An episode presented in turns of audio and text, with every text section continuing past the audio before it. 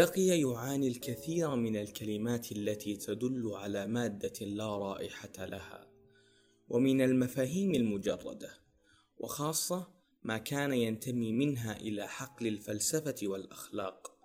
فكلمات مثل القانون الضمير الرب السعادة المسؤولية التواضع الامتنان وأمثال تلك الكلمات كانت وما زالت له مبهمة من جهة أخرى لم تعد اللغة المتداولة كافية للتعبير عن كل تلك الأشياء التي جمعها في ذاته كمفاهيم روائحية. أهلا أنا إبراهيم وهذا بودكاست محراب. عنوان حلقة اليوم راح يكون الرائحة.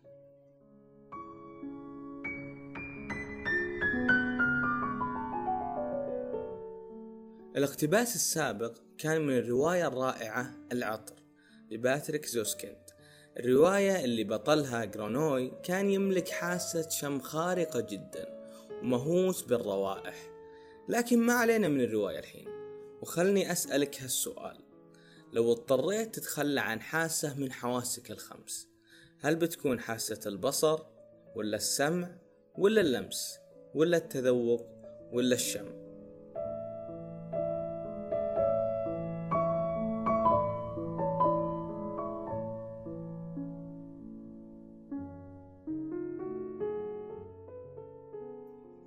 أغلبنا راح يختار حاسة الشم وعشان كذا تحديدا كتبت هالحلقة.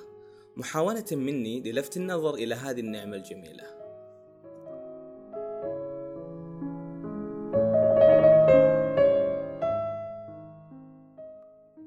مكان الأنف في الوجه مكان استراتيجي تحت العين وفوق الفم في الوسط وعدد عمليات التجميل اللي تجرى عليه في ازدياد.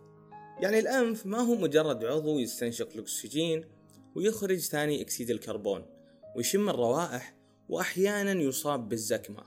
لا بل فرض نفسه كعلامة جمال في الوجه الإنساني. لكن ما راح أستطرد الحين وأتكلم عن شكل الأنف اللي يهمني هو حاسة هذا العضو اللي هي الشم.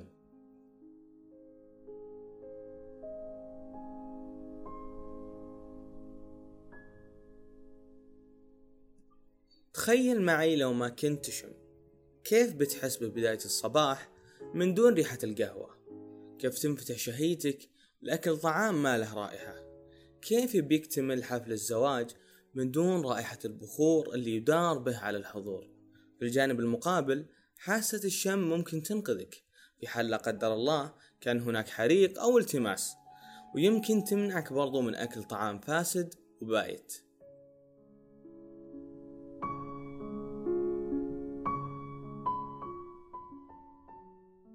في الثقافة الغربية حاسة الشم والرائحة لم تعطى قديما منزلة سامية بل كانت في منزلة منحطة وأقرب إلى الحيوانية.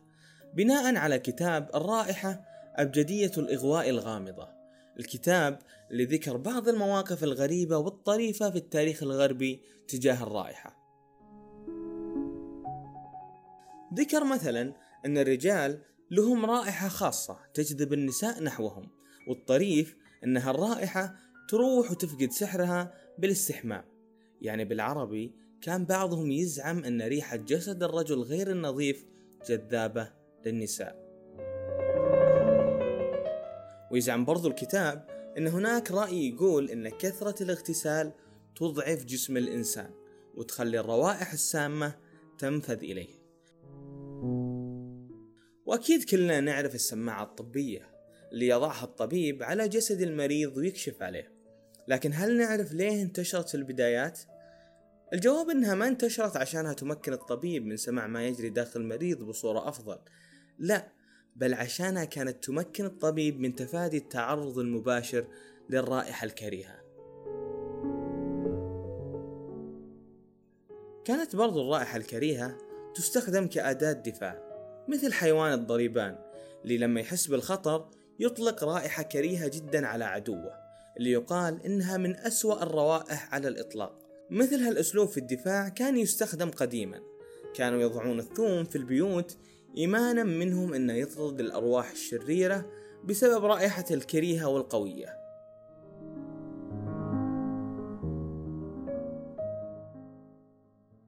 أما بالنسبة للروائح الطيبة في التاريخ الغربي فأذكر لكم هذه القصة الطريفة. يقال أن في القرن التاسع عشر وأثناء زيارة رسمية قامت بها الملكة فيكتوريا إلى فرنسا. فجأة تناهت إلى الأسماع صيحة عالية لأن نساء البلاط الفرنسي شموا في ثياب الملكة ريحة عطر.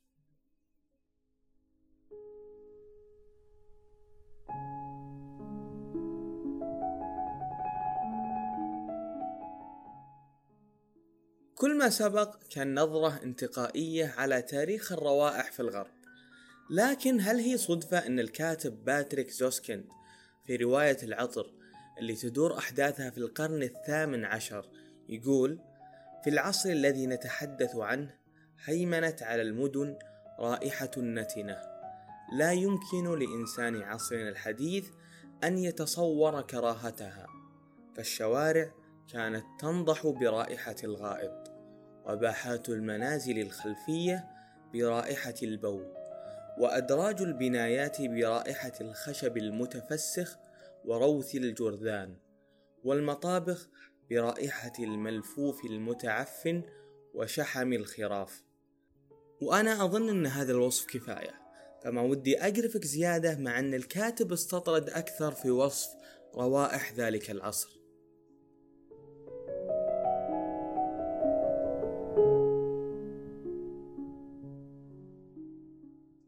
في المقابل الثقافة العربية والإسلامية يحتل فيها العطر والروائح الزكية مكان لا يستهان به. فمثلا وعلى طار الروائح الكريهة نهى الرسول صلى الله عليه وسلم أن يأكل الإنسان الثوم أو البصل أو الكراث ثم يأتي إلى المسجد. كذلك من سنن يوم الجمعة الاغتسال والتطيب.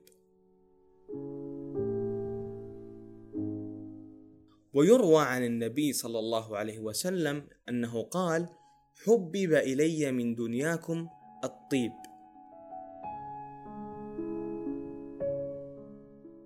وما يوقف الموضوع على هذا بل وصل إلى تشبيه الصديق الجيد بحامل المسك والصديق السيء بنافخ الكير.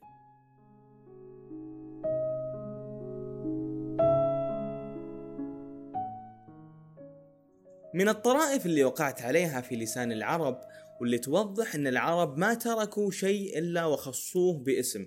حتى مكنسة العطار جعلوا لها اسم خاص. يقول ابن منظور والعسيل مكنسة الطيب وهي مكنسة شعر يمسح بها العطار بلاطه من العطر. وفي سياق اهتمام ثقافتنا بالطيب يقال إن إذا مر ابن عباس من طريق كل اللي يمر بعده يعرف إنه مر من هنا من قوة ريحة العطر والطيب اللي تفوح منه. ويقال أيضا إن النساء إذا مر ابن عباس من عند بيوتهن يتساءلون هل مر ابن عباس ولا بائع المسك؟ كذلك يروى عن عمر بن الخطاب إنه قال لو كنت تاجرا ما اخترت غير العطر. إن فاتني ربحه لم يفتني ريحه.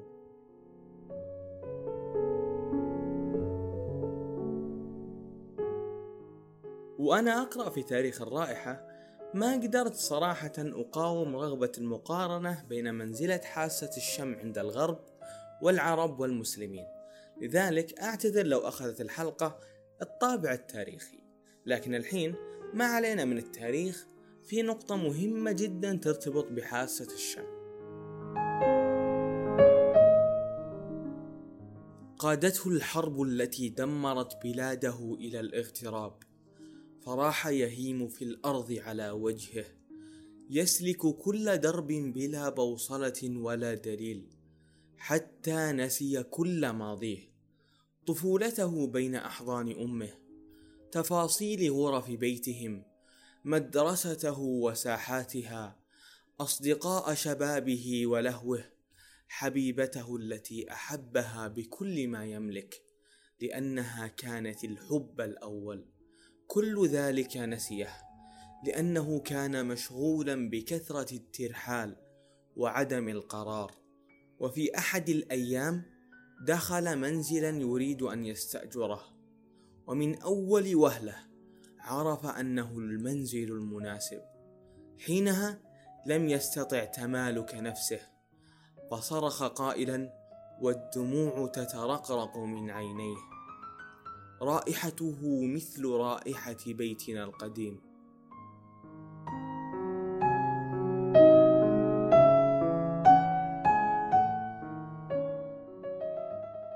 النقطة المهمة هي ارتباط حاسة الشم بالذكريات والمشاعر. للروائح سحر عجيب جدا في إثارة كوامن الذكريات وتحريك المشاعر. كأننا نسافر عبر الرائحة إلى أماكن من زمان عنها ونسمع عبرها أصوات ونشوف وجوه ظنينا أنها كانت طي النسيان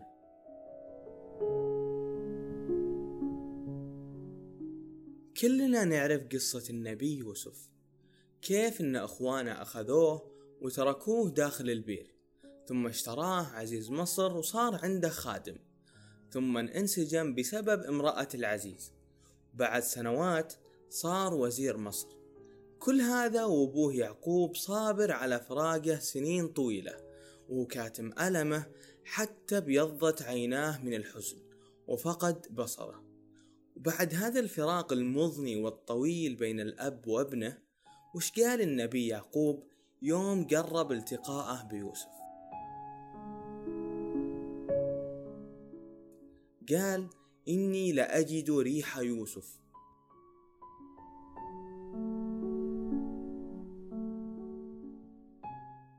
بعد كل هالسنوات المليئة بالحزن والاستياق والفقد ما نسى الأب رائحة ابنه يوسف.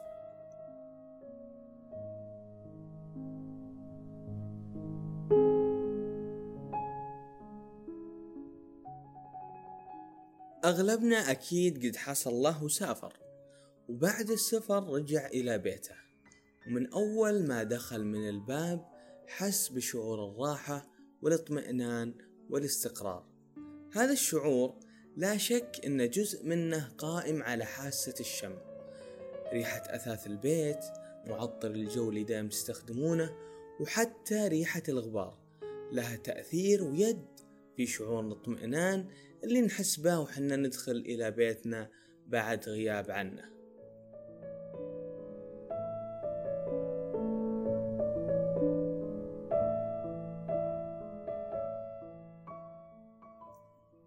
تجربة إنسانية تحتل الرائحة فيها مكان.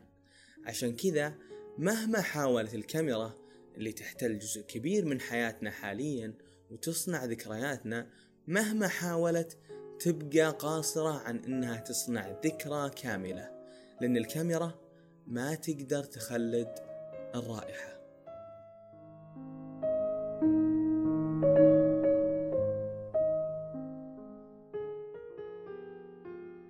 لكن في سؤال شيق يتعلق بحاسة الشم والرائحة. السؤال هو هل حنا نشم ما هو موجود ولا ما نعتقد إنه موجود؟ بضرب لك مثال توضيحي أكيد قد مريت فيه. تدخل محل عطور والبائع يشممك عطر. تشمه لأول مرة ويعجبك. فتسأل البائع وش مكونات العطر؟ يجاوبك إن مكونات العطر فانيلا ومسك وزهور. انت تعرف ريحة الفانيلا كويس لكنك ما شميتها إلا بعد ما قال لك البائع إنها موجودة.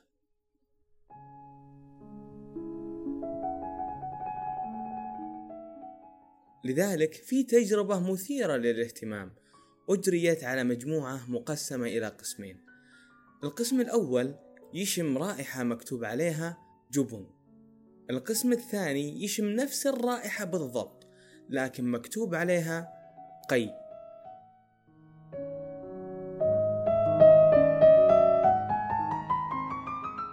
الطريف إن اللي ظنوا إنه جبن أعجبتهم الرائحة واللي ظنوا إنه قي تقرفوا وحامت كبودهم مع إن الرائحة وحدة. لكن اللي فرق فكرتهم عن الرائحة اختلفت. لذلك لا تثق في عقلك لأن أحيانا ممكن يلعب عليك.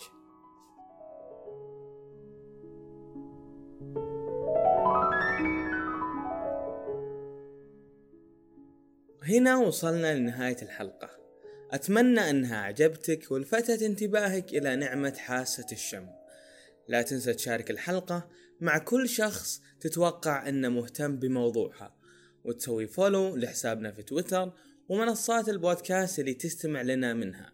وأتمنى أن مصير الحلقة ما يكون مثل مصير جرينوي بطل رواية العطر اللي قال عنها الراوي وإذا كان اسمه اليوم قد طواه النسيان فذلك بالتأكيد لأن عبقريته وطموحه قد انحصرا في ميدان لا يخلف وراءه أثرا في التاريخ أي في ملكوت الروائح الزائل.